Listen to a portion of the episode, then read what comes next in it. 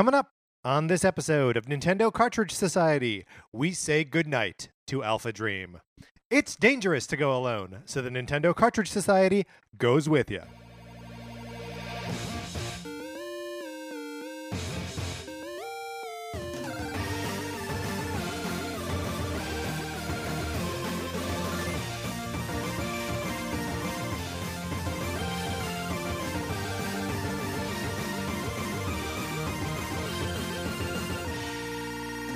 Welcome to Nintendo Cartridge Society. My name is Patrick Ellers. I am joined, as always, by my co host, Mark Mitchell. We've got a good show for you today. We are going to be talking about the news from the week, including new modes in Super Mario Maker 2. And then on Thursday, we are going to be talking about Nintendo characters that should have their own spin off series. But in the meantime, Mark, how are you? I'm doing great. yeah? It's uh, good to see you on this fine Sunday afternoon. We're recording this a little early, Behind the curtain. Which a- means probably Nintendo will re- reveal something really exciting on Monday or Tuesday. you know what? I'm not gonna. Well, I mean, if they if they reveal something big on Tuesday, we always miss that. Yeah, that's true. Um, but I'm not. I'm not gonna look. I'm not gonna beat us up for that. Right, we don't control the Nintendo doesn't give us a heads up when they're No. about to drop something big. That's right. And we don't control the news. We don't control the weather. Despite what you may have heard From us talking about the weather as much as we. Right. From us. But hey, get a load of this. Uh, I'm not gonna tell you anything about what the weather's like right now. None. Yeah, now we're being withholding. That's right. You know what we're not withholding though is my copy of Sonic Forces. You can have it for a while and then return it. You can borrow my copy of Sonic Forces for the Nintendo Switch. All you have to do is write into us at Nintendo Cartridge Society At gmail.com. uh, with a mailing address, and then I send the game to you, and you play it for as long as you want. You send it back, cost you nothing. it's the perfect program. It is the perfect program. While you're doing that, mhm, yes, here we you go. can also send us your Super Mario Maker 2 levels. Mhm. And as we'll get into the news a little bit later, it's a great time to be sending Super Mario Maker 2 levels. That's right, and just a good time to be playing Super Mario Maker 2, right? Absolutely. So yeah, we want to play your levels, we Mhm. want to talk about your levels on the show, and we want to share your level codes in our show notes. So uh, either email us at Nintendo Cartridge Society At at, gmail.com. gmail.com or you can just tweet at us at Nin Cart Society uh, to give us those. Uh, this one is just like a quick thing. One more quick thing. 8 Betty has a new single, uh, so go listen to it. It's called Fall on Your Sword. It's great. It's really good. Um, and then, okay, speaking of music, we're do this is a new this is our new thing that we're doing.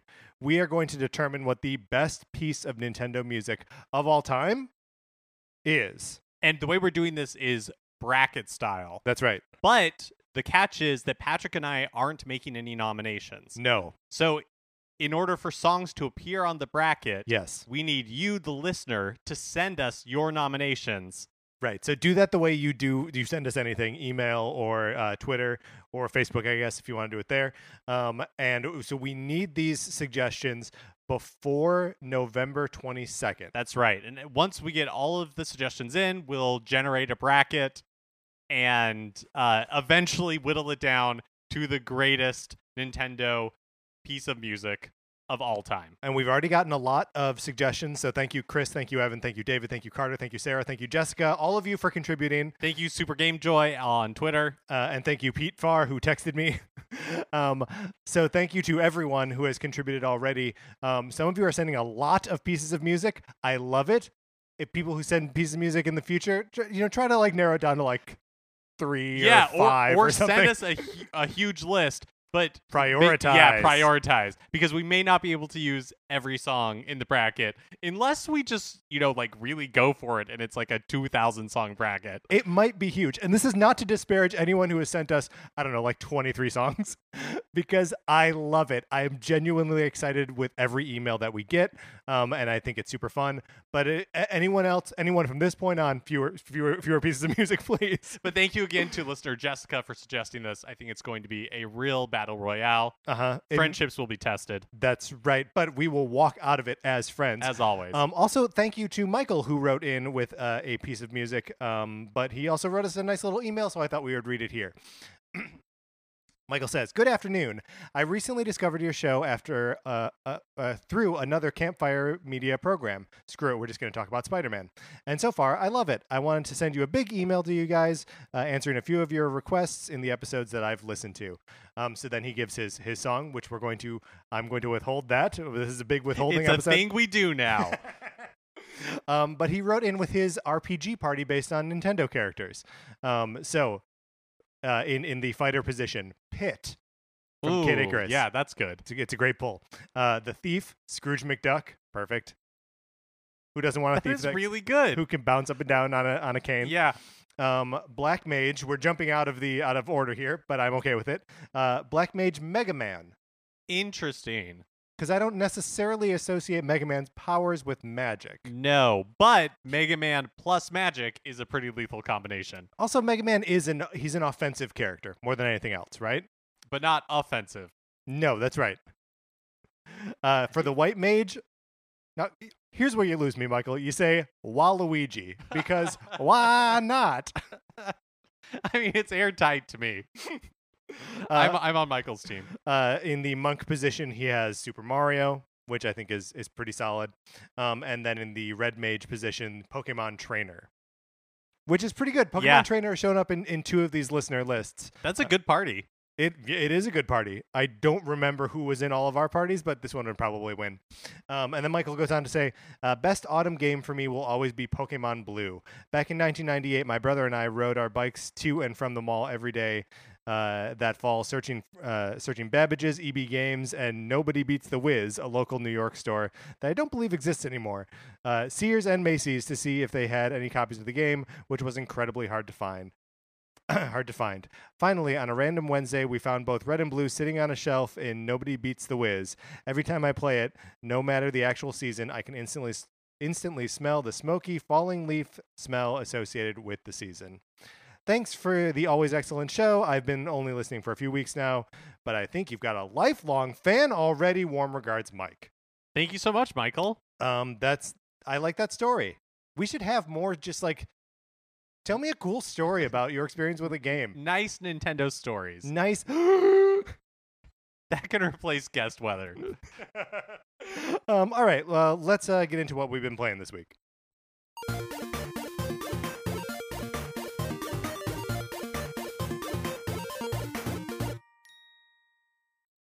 So I've been playing some Mario Kart Tour, Okay, tell me about which might yes. be shocking in the sense that usually we pick up one of these mobile games to talk about briefly on the show and then never talk about them ever again, except you do a good job of occasionally mentioning Fire Emblem Heroes or Super Dragalia Mario, Lost. and Super Mario Run from time Right. to time. So maybe like the thing that I was just saying is only right. true for That's myself. just you.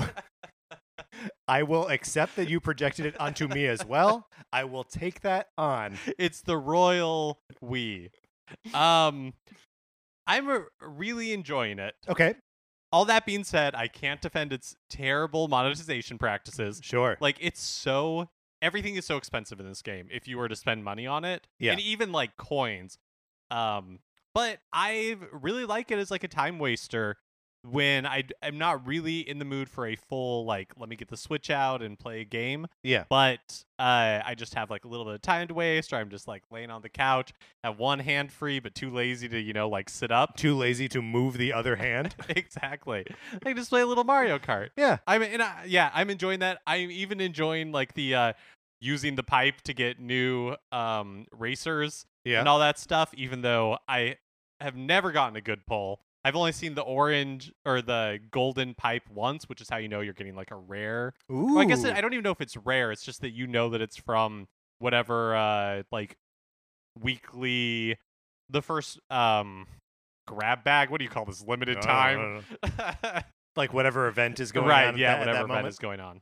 Um, have you spent any money on it yet? No, I haven't spent any real life money, and I don't play enough to like run up against the tracks not unlocking or any of Yeah, that kind of stuff. And I'm content to just do mediocre with my with baby Peach and Right. you know just like mediocre And your carts or whatever. everything. Yeah, because I'm. It's really just a little bit of a time waster for me, but I am enjoying it for what it is. Um, well, that's great. Uh, I have not really had a lot of opportunity to play games uh, this last week. Um, although last night I was like, hey, you know what? That Last of Us remastered is uh, free on PlayStation Plus right now. I got to reacquaint myself with that game before playing uh, Last of Us 2. And so I spent a long time playing that last night. And let me tell you, I cried three times. three, Mark. Anyway, that's not on a Nintendo platform. So we are going to move into the new releases and what we might be playing next week.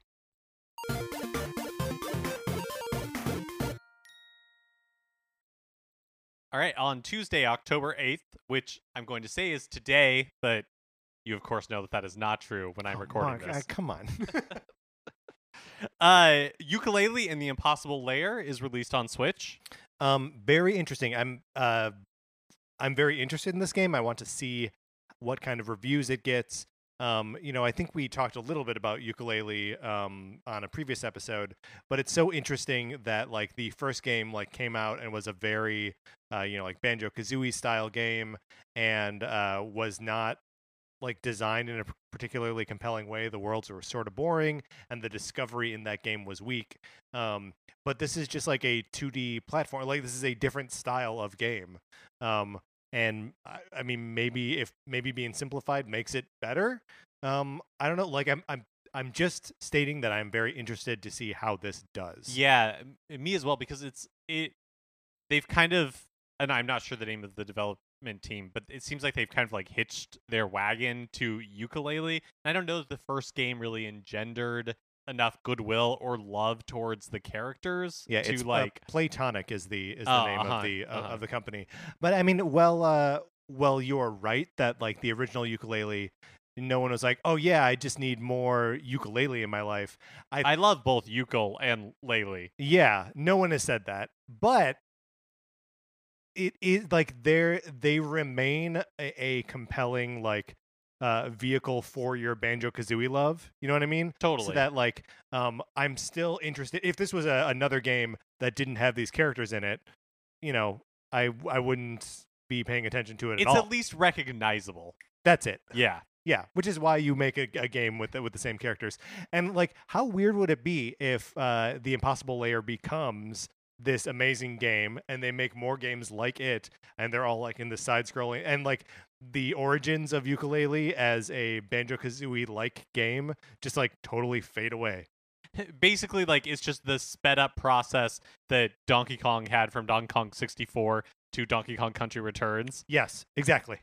They just compressed that timetable into a matter of years. And then on Thursday, October 10th, Pocket Stables is coming out. Okay, so I highlighted this one on our list of new releases because it's called Pocket Stables. And look, I know it's a mobile game from 2015, and it's like a sim stables kind of game. It's got like an 8 bit uh, art style, looks kind of cute. You raise horses, whatever. It just made me think of Pocket Card Jockey. And really, all we're using this segment to plead for is a pocket, pocket card jockey port to the Switch eShop. Please, oh my God, I want it so badly. Pocket Card Jockey, again, just for anyone who has not listened to me say this too many times, you race horses by playing solitaire. It's a perfect game. Developed by Game Freak. That's right. Um, so that comes out on a that meaning Pocket Stables, not Yes. Pocket Pocket Card Jockey for the Nintendo Switch, which by the way remains available for the Nintendo 3DS if you have eShop credits That's with right. which to buy it. because you can no longer use your credit card on the Nintendo 3DS eShop. But that meaning Pocket Stables comes out on October 10th, and then on Friday, October 11th, Killer Queen Black is released on the Switch eShop as well. Very exciting that this thing is actually coming out. Um, I feel like we have been on the outside of Killer Queen and Killer Queen Black for too long. And Mark, that ends this week. So I will finally be able to speak with authority. Yeah, instead of just like vague excitement about a game we've never played, I, I sometimes I don't know, I don't know how my brain works, and I don't know why I'm excited about a thing that I've never experienced. I think okay, and uh, Killer Queen Black is such a good title. yes, partly because all I think of anytime I read it, I, the Queen song, Killer Queen. Killer Queen, immediately begins to play, yeah, and it's a good so song that associated with like it, yeah, a maybe good game. I guess we'll find out on Friday. Uh, perfect. All right. Uh, so that's what we might. What? Uh, those are the new releases. I was gonna try to do like the transition into this Ah, segment. yes. All right. Let's close this out. Now it's time for a regular segment on our show. It's time for 433. In 1952, American composer John Cage wrote a piece called 433, wherein the performer or group of performers didn't play their instruments for 4 minutes and 33 seconds. For the purposes of this show, our instruments are talking about Nintendo. So, for the duration of one performance, 433, Mark and I will talk about something not at all Nintendo related, thus fulfilling the contract of the piece. Today, we are going to discuss what we know or remember about the Planet of the Apes movies. Which I'm sure is everybody's favorite type of segment where we vaguely recall something and stumble through getting the details wrong. well, so first, first let's let's start with the names of the movies. Okay. Okay, so there there are nine Planet of the Apes movies. Uh-huh. Five in the original series, uh, the one Tim Burton one, and then the three like recent ones, right? hmm Um, so the first Planet of the Apes, just called Planet of the Apes, right? We got that. Second one, any guesses? Beneath the Planet of the Apes? I believe it's Beneath the Planet of the Apes because that's the one where they go beneath the Planet of the Apes. right. Well, and it starts as a direct sequel to the first one, um, and ends with the planet exploding, Right. sending some characters back in time to like Earth before everyone turns into monkeys. And so then, uh, Planet of the Apes three, four, and five are all like the lead up to the world becoming the Planet of the Apes. What are the names of those movies? So one is definitely Battle for the Planet of the Apes. yeah, and I think there's also a Rise of the Planet of the Apes. And then I'm not Uh. sure what the other one is. But moving forward, Yes, uh, while we puzzle that one out, Tim Yeah. Burton's movie is just called Planet of the Apes. right. No problems there. And then Rise of wait, wait, wait. Some of these might have the same name. They might. I mean, already Planet of the Apes has. Yes. There are at least two movies called just Planet of the Apes. And Apes. then when we fla- uh, come forward to like the Caesar trilogy, yes, uh, the one with James Franco is, I think, Rise, Rise of the Planet of the Apes, maybe. then uh, Conquest. I don't. I think Conquest is one, but I Do don't. you think Conquest is in the first? I, I think it might be. uh, what would a five movie hexology? Oh wait, this bugs me so bad because uh, I feel like no, the the uh, yeah, all all of this, but the uh the Caesar movies is like Rise. is it Rise? It's Rise. The last one is War Four. That's, that's right. Conquest of Yeah, maybe it, maybe it is Conquest living of. in. hmm. Okay, so we don't remember the names of these movies, Right. Uh, so that's a pretty good start. Um, did you? You ha- you you've seen all of the original, all of the five original uh, Planet of the Apes, is right? Uh huh. um which like because i really like the original planet of the apes I, I like that movie and i know i've seen all of the sequels and like had them all on dvd at one point um but like i've only seen those the sequels each one time Yeah. Uh, the one that sticks the most in my head is Battle for the Planet of the Apes, where that kind of leads. So the the apes are. Uh, this is set in the past, but like the future for us. So like the near future. right. Okay sure. And all the apes are um like slaves or prisoners basically. So is this, this has got to and be it's like the prisoner uprising one. Yeah so that that's got to be like the fourth one fourth or fifth don't yeah. look them up. Don't you dare look no, them up Mark. I really want to see what the what the uh, okay all right that's fair that's fair. Yeah i've seen all of them i was so excited for the tim burton one so was out, i i was like really into tim burton. Yep. Um i was like it was still a Planet of good time Apes, to be into tim burton right? Yeah i guess so. Because like this is 2001 again I don't you dare look it up. No, I feel pretty confident it was 2001. Okay, yeah, I saw it with like high school friends, so it was probably 2001. That makes sense. Um, and like it's all practical effects, um, which I was super excited about. I even feel like I mean, I'm were sure it's not all practical effects, every single effect was practical. but the makeup, it's probably the last The of makeup, the the great makeup, like yeah. makeup movies. Yeah. Um, where they actually did like prosthetic makeup. Because now you would, I mean, obviously, uh, like they did with the Caesar trilogy or with Avatar or something, you would do a lot of it with performance capture. Right, which is cool in its own right. Yeah. Like I, I actually really like the performance capture in the Planet of the Apes movies, like way more than something like Avatar, which you know also I don't really like Avatar. Um, so and by the way, we've got four more of those movies coming down coming down the pipe. Um, yeah, what was your point about the? uh Is it Return I- to the Planet of the Apes? No, my po- Is that the third one?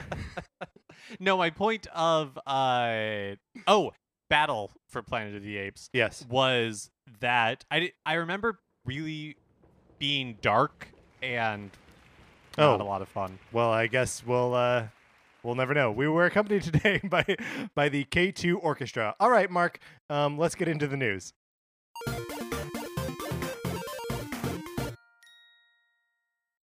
We've got a lot of Pokemon Sword and Shield news. Uh, Game Informer's cover story for this month, which I think in magazine terms means the November issue, because we're almost one month away from the release of Oh Pokemon my Sword and Shield. God, we are. Is crazy. That's so soon. Um, so because it's the cover story, that means we got to deep dive into some of the details of the games. So here's some highlights. Yeah, lay 'em on me. Auto saving is an option in the game for the first time ever in Pokemon. Uh, which is a great and b. Come on, guys.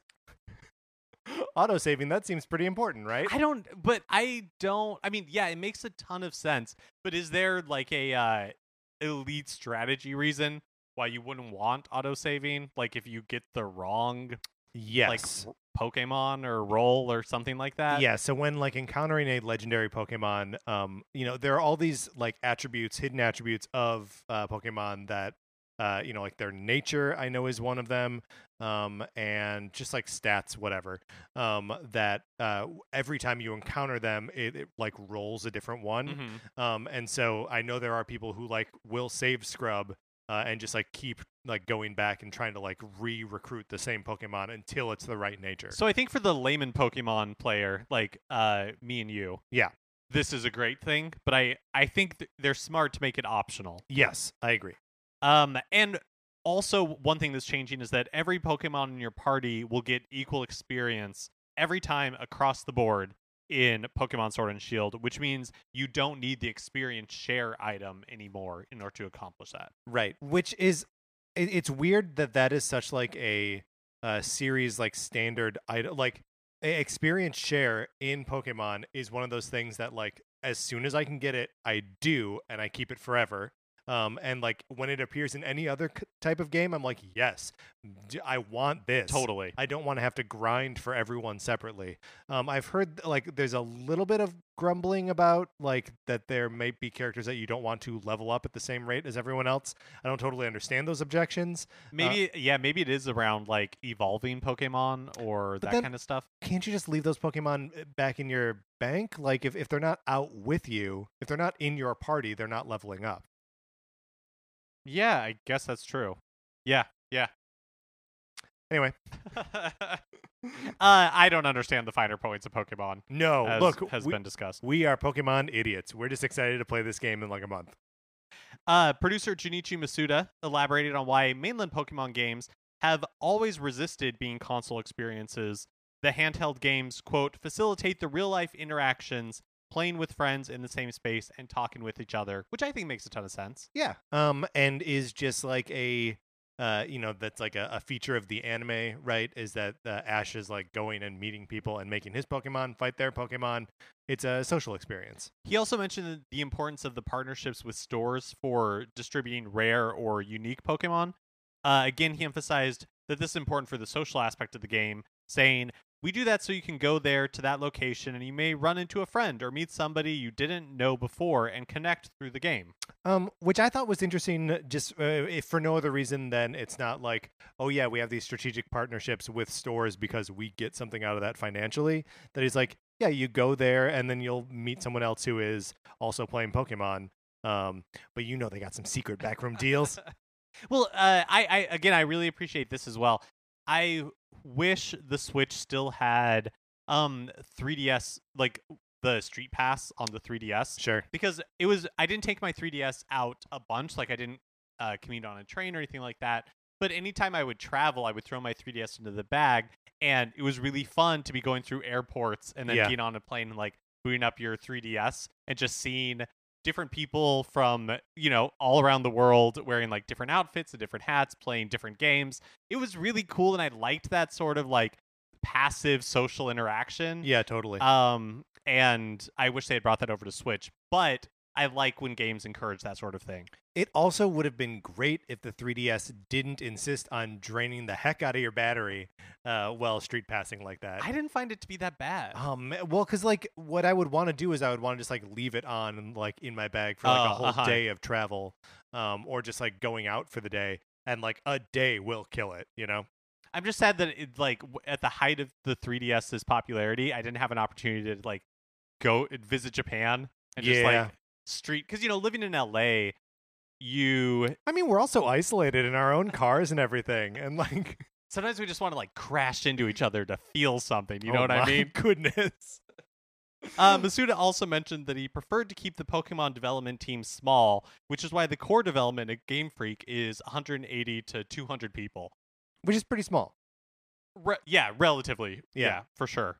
When a project like um, Assassin's Creed will have thousands of people working on it. Yeah, which I think is uh, sort of speaks to you know whatever kind of criticism they get about the games always being like a little bit like budgety or like that they don't that they don't like stretch to meet like you know whatever the enormous consumer demand is of like have all the Pokemon in it, have everything be um, like beautiful HD graphics. Like it, it still looks like it's going to be a nice looking game, and I'm still very excited for it. But like uh, the fact that they are keeping it keeping the team purposefully small um, is uh, interesting if, if if nothing else. Uh, he mentions Gear Project System is the program within Game Freak that allows even smaller teams to break off and make non Pokemon experiences, Cool. like we're seeing with Little Town Hero, which Mhm. I didn't realize until it came up on the eShop as like a side note that Little Town Hero is only thirty or It's- forty yeah, bucks. it's like cheaper. it's a yeah, I didn't realize that. So that actually helps me recalibrate my expectations for that game, Absolutely. which again is, is I think coming soon in the next couple of weeks. Yeah, uh, uh, October sometime, I, I believe. And uh and Pocket Card Jockey, ding of ding course, ding ding ding, Pocket Card Jockey, Uh, twice in one episode, baby. Mark it on your bingo cards. Um, but yeah, I mean, also, you know, Pocket Card Jock- Jockey was another like um budget title that was it was cheaper. Um, and if Little Town Hero is going to be an experience, uh, like uh, of the same caliber or like on the same uh like time investment or whatever, um, you know, it could still be a great game even at a uh, lower price and at a smaller scale. At some point in the development process of Pokemon Sword and Shield, Game Freak considered doing away with turn-based battles altogether. Yeah. So this is uh, the the the language in the Game Informer article gets a little like little sticky here. So I just wanted to maybe read from them directly because it, it reads uh, quote Game Freak Game Freak uh, thought about changing up the very core of the battle system from traditional turn-based from a, from the traditional turn-based experience, but reconsidered when thinking of the initial themes for this next entry.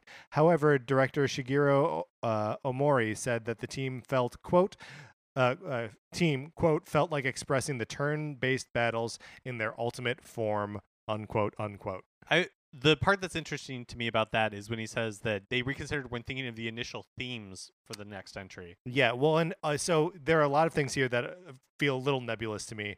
Themes for the next entry, I assume they mean Sword and Shield. That they are talking about the next entry in the this one that's coming out. Yeah, I, I think um, so. and not the next entry. Um, but yeah, that this would be a particularly well. th- So it, it makes me wonder, like, are they talking about getting rid of combat entirely, or doing a different kind of combat that wouldn't be turn based? Right. I, I read it as uh, being they'd not be doing turn based, but I wonder if by themes they mean like um like story themes, right? In like the narrative, or if Yeah. they mean themes like goals for the project. Right. So when they were talking Yeah. about like, oh, what is our goal for this next entry in the Pokemon series that I I don't know what one of those were, but maybe it was like, oh, because this is like the first HD new um generation, like let's really show what these turn-based battles can look like, Yeah, sort of thing. Like, uh, so I I wonder what themes means in this.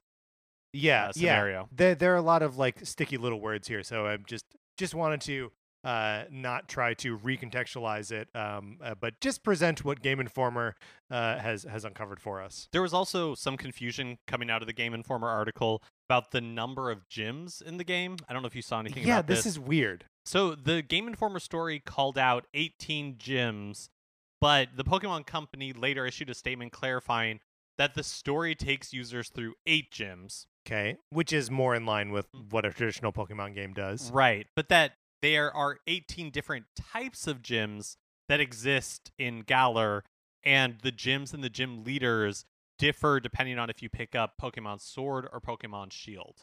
So, but even if that's the case, even if there are eight distinct gyms in each one of these games, that's only 16 gyms. Right, but then there's probably like a final gym or whatever at the And very maybe like a first gym as well. or if there are variations of oh, each, Oh, it sure. would just need one final gym, and then that would like equal. Uh, I but, uh, I bet that's a guess. I have no idea. yeah, but that would be pretty crazy too if the all eight gyms, all eight or nine gyms in each version of the game were completely different. I don't think they're completely different. I think they're saying like the gym leader is going to be different between games and that kind of stuff. Sure. Yeah, yeah. I, I suppose that that is uh, also possible. That like they are the same gym with the same. Because you know we played a little bit of that water gym um, at E3 this year, um, and like it has some like light puzzle elements. Maybe all of that stuff is the same, and just like the trainers like in the gym itself are like a little bit different. That's between my versions. guess. Um, but I guess we will see.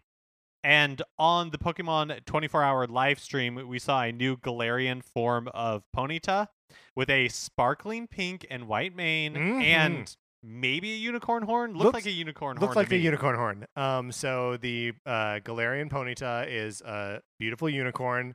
Um, lustrous mane. hmm We see two of them like gallop into frame together and kind of like nuzzle each other, and then their manes shimmer like the heavens, and they gallop away.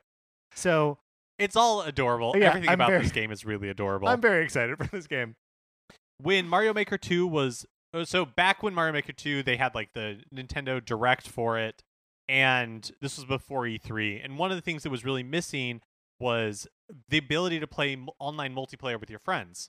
Yeah. Right? Like Mario Maker 2 has the versus multiplayer and like the cooperative multiplayer and it's really fun but you just were never able to like connect with your friends to do it. It would just randomly pair you up. Right, exactly. So at E3, Nintendo was uh issu- issued a statement saying that in a forthcoming update to the game, you would be able to play with friends. That update is now here. Um, version 1.1.0 dropped last week. It includes being able to play multiplayer with friends, plus a bunch of other updates, including a new LAN play option for people on the same LAN network. Okay, like hardwired in. No, it seems like, and look, I don't understand how lands work in this day and age, but it seems like it's uh, if you're on the same LAN network, you can play multiplayer. All right. So but, so LAN maybe is just like a local, right? Like yeah, I mean, I guess it's, it just stands for local area network. So like if you're on the same Wi-Fi together and like set up a network, I guess it makes sense. yeah, that it wouldn't have to be physical. I just always think of LAN party as everyone dragging their uh their PCs to like one right. And you just like Ethernet basement. Yeah. cable in all of them together. Yeah. Uh, you can now choose play together directly from any course uploaded to a player's profile, which is cool. Uh, in leaderboards, there are now official makers, making it easier to find official Nintendo built levels, which I think is a really Cool. welcome addition. And you can now use touch controls with button controls in handheld mode. This is great um, because the the building tools in this game are, are very good. They're very versatile, um, and I do a lot of it on the TV. Um, so like, the, it's a little bit tricky in that like you have to really learn the kind of like shortcuts to doing everything, and you're using like every button on this controller because it seems like it would really make most sense for it to be like a touch interface. Um, but then when I switch over to handheld, um, and I can't make that way, I have to make like by tapping on the like I've committed all of these muscle memory Mhm. like shortcuts uh, to the controller, and then I can't use them. So this is I'm I'm very happy about this. You can also just set it to use touch controls only if you wanted to. I will not. And then there's also lots of other quality of life improvements to the game. It's a pretty big update. Nintendo of America also tweeted that additional updates are planned, including nor- new course parts. in. Interesting. Um, also, look, we at some point, Mark, at some point, we've got to get a new theme. Right? We have to yeah. because uh, new Super Mario, uh, no, not new, uh, Super Mario 3D World is still in there under the additional themes category. It's the only one that's there. It's the the one additional themes. and Nintendo wouldn't lie with grammar like that. They That's just would not never. what they do. they would never lie with grammar. AlphaDream, developer of the Mario and Luigi RPG series, has declared bankruptcy and is ceasing operations. So maybe not that big of a surprise, right? Like the last two games that these guys put out were remakes uh, on the 3DS for uh, one Game Boy Advance game and one DS game um, in the Mario and Luigi series. Um, and they both came out like way after the Switch was like already out and like no, you know what I mean? Like it during that period when like people weren't buying new 3DS games. Right. Well, speaking of Bowser's Inside Story, so after the news of AlphaDreams bankruptcy came out, uh, former Game Informer senior editor Imran Khan tweeted that he'd heard that the 3DS remake of Bowser's Inside Story sold so poorly that Nintendo canceled like other 3DS plans. But I like I wonder how that like relationship worked between AlphaDream and Nintendo. Like, Sure. was like, AlphaDream was- pitching these games? Yeah, or was who was Nintendo setting those priorities? Them? Yeah, that's a good question. Um, and so like yeah, like I don't know how that worked. Like I don't know if AlphaDream had recently been pitching a new like Mario and Luigi or game to Nintendo or games to other platform owners, and none of them you know got greenlit. I it's it's I think it's still a little bit unclear exactly what happened here. Yeah, yeah, yeah. And I mean, it's it does it, it sucks a little bit because like the series was doing, you know, something uh like interesting with the with the Mario um, characters, and maybe it had gotten like a little stale, and they hadn't really like innovated on the Mario and Luigi formula. But like, they're funny little games, and like. I don't know. They they they are interesting. It's kind of a shame that that is now going to, uh, well, maybe just fall into someone else's hands. Yeah, yeah, it'll be interesting to see if this also marks the end of the Mario and Luigi RPG series. Um, speaking of marking the end of something, this is probably the last time we're ever going to talk about Dr. Mario World No, Mark. because it's a mobile game that we didn't don't say care that. that much about. Come on. But they've been slowly adding new Doctor characters to the game since launch, and I saw this come through on Twitter, and I thought it was so cute that I had to talk about it on the show. Yeah. they introduced a Doctor Luma character oh my who god. is separate from Dr. Rosalina Yeah. and doesn't wear a lab coat. Oh, Missed opportunity, but carries a satchel. that's cute. Gained opportunity. It's very cute. Um, I'm very into Dr. Luma. I uh, will never play this game again. no, ab- I mean ab- absolutely not. Who uh do we know uh like what the other I mean they're just like making ev- ev- basically everyone can can be a doctor. I mean, the if they Dr. got Mar- to Dr. Luma, yeah, I think That, that's pretty far pretty down the list. that feels like it's after Dr. Goomba. I, I think they're I think they're doing a like Mario Galaxy themed event or like a new map or something. Sure. So I think that's why both Dr. Rosalina and Dr. Luma were introduced. um I think the first Luma Doctor in uh, the Mushroom Kingdom, by the way. Oh wow, so- that's really impressive. Yeah. he's a real trail trailblazer. Who do you think would be the worst? Uh, like at, at what point? Like has to be a, a Mario character, like a nameable Mario character, Uh-huh. who is a doctor. Who would be the one that you're like, all right, I am out. I, I don't care about this at all anymore. Well, I immediately not a Mario character, Uh-huh. but uh, Tingle would I think would be like Doctor Nick from The Simpsons. yeah, that's right. He's always getting hit with malpractice suits. I was thinking any of the Broodals from Mario Odyssey. Oh, uh huh. They're wonderful wedding planners, but terrible doctors. They would really give it their all, though. Finally, John Kirby, who was the namesake for the Nintendo character Kirby, passed away last week at the age of 79. Kirby represented Nintendo during their lawsuit with Universal in the early 1980s over the Donkey Kong name.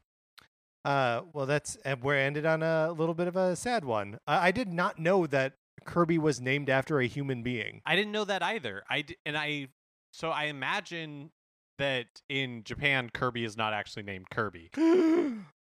but Kirby's like one of the most Japanese things I can like imagine. But uh, you're probably right that his name isn't Kirby. Right. Wow, wow, A Um, lot to think about. a lot to think about. Uh, a, a, a question. So Jack or John Kirby, not Jack Kirby, a different person.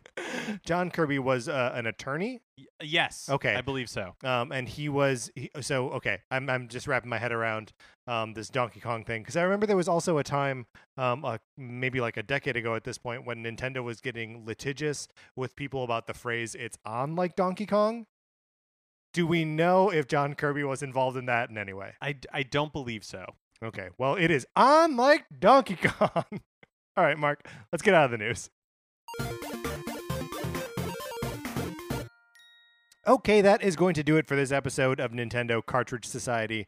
Uh, if you enjoyed it, please rate, review, and subscribe on Apple Podcasts. That sort of stuff helps us out a bunch. Uh, also, you could share this episode on Facebook or Twitter or wherever you share things. Mark, what's the last place you shared something? Oh man. Yeah, it's tough, isn't it? We're all too greedy. I mean, and at work. I talk. We talk about uh, podcasts all the time at work. So, at work, Oh, I see what you mean. yeah. Um, or do you mean like, oh, like or do you mean like when I share? Um.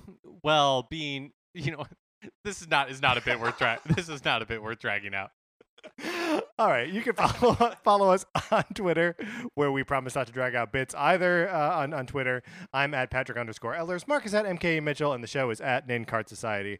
We also have a Facebook page, which is just Nintendo Cartridge Society. Olivia Duncan made our logo. Our theme music is provided by 8-Bit Betty. You can get more of his music by going to 8bitbetty.com or by listening right now. For my co-host Mark Mitchell, this is Patrick Ellers sharing a thank you for listening.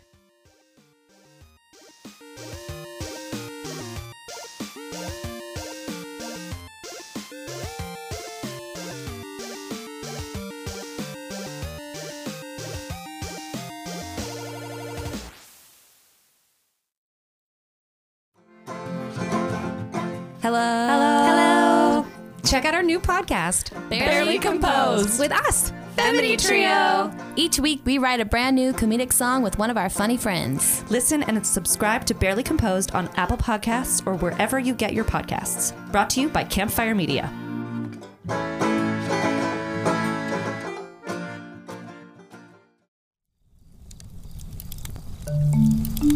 Campfire.